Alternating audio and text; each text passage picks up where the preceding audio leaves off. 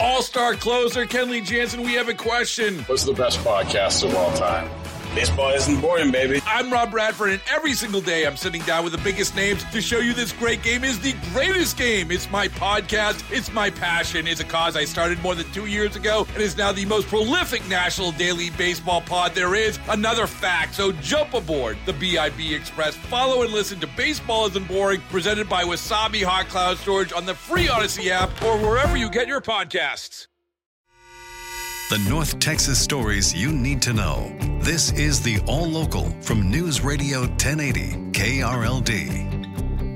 Nearly 500 people got out of the cold and into a city of Dallas shelter overnight as the brutal weather tightened its grip. Now, KRLD's LP Phillips says city officials are looking ahead to the weekend. The cold has settled in and it's not going away for a few days, Christmas weekend or not. The city had overnight shelters at two churches and the Austin Street Shelter. Office of Homeless Solutions Director Christine Crossley says they're opening the main library tonight and are looking to Fair Park for the weekend. We will be standing up the Central Library Shelter at 4:30 p.m. today.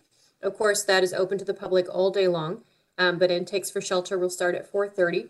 And we are looking to potentially open up Fair Park tomorrow. There will be around a thousand cots set up there. There have been some donations to the city, but they're still looking for more blankets and coats, particularly adult coats. The Office of Emergency Management says it had reports of power outages scattered due to the wind, but those were all quickly resolved. From the 24 hour news center, LP Phillips News, Radio 1080 KRLD. MedStar crews expect another busy day today, treating people who are not prepared for the extreme cold. Here's KRLD's Austin York. All day crews were out yesterday dealing with people who had been exposed to the brutal elements. Matt Zavadsky with MedStar says often these people had to go to the hospital. It doesn't take long at all for this type of weather, especially with the wind chill, to have a pretty dramatic effect, especially A, if you're not dressed well for the weather, or B, if you have underlying medical conditions. He says lots of the time people are underestimating the combination of wind and cold air and trying to brave the elements, which can have disastrous results. From the 24 hour news center, Austin York, News Radio 1080 KRLD. And another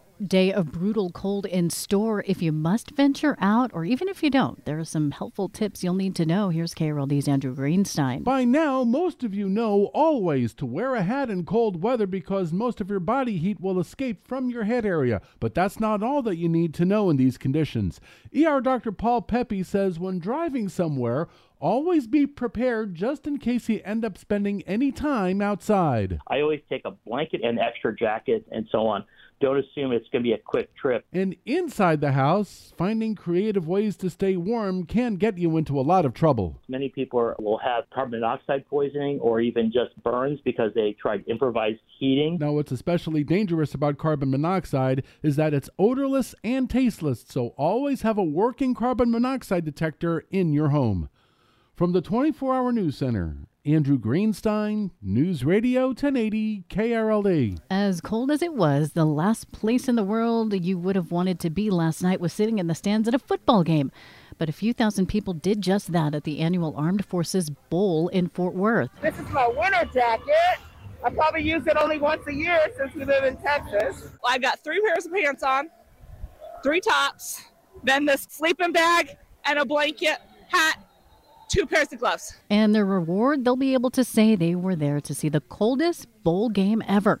The temperature at kickoff was 12 degrees. That's 10 degrees colder than that famous 1979 Cotton Bowl.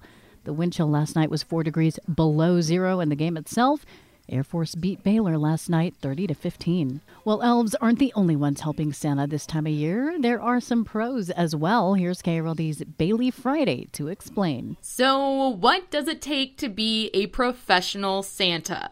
Well, passion, of course, a love for kids, a love for Christmas, and a red suit. I've had children give me little ceramic ornaments that they've made for me, the cards they've given me. It's just laughing and having fun and just spreading the Christmas cheer. Randy Hopman has been a professional Santa for six years now. He says the job comes with some funny moments, some downright gross moments, and some bittersweet moments. But in his opinion, it's the best job in the world. It's become a very fun event for me every Christmas. And of course, he says, you don't need to be a professional Santa to spread holiday cheer. Bailey Friday News, Radio 1080 KRLD. The All Local is updated three times a day. For the latest news, traffic, and weather, listen to News Radio 1080 KRLD. Visit KRLD.com, download the Audacy app, or ask your smart speaker to play 1080 KRLD.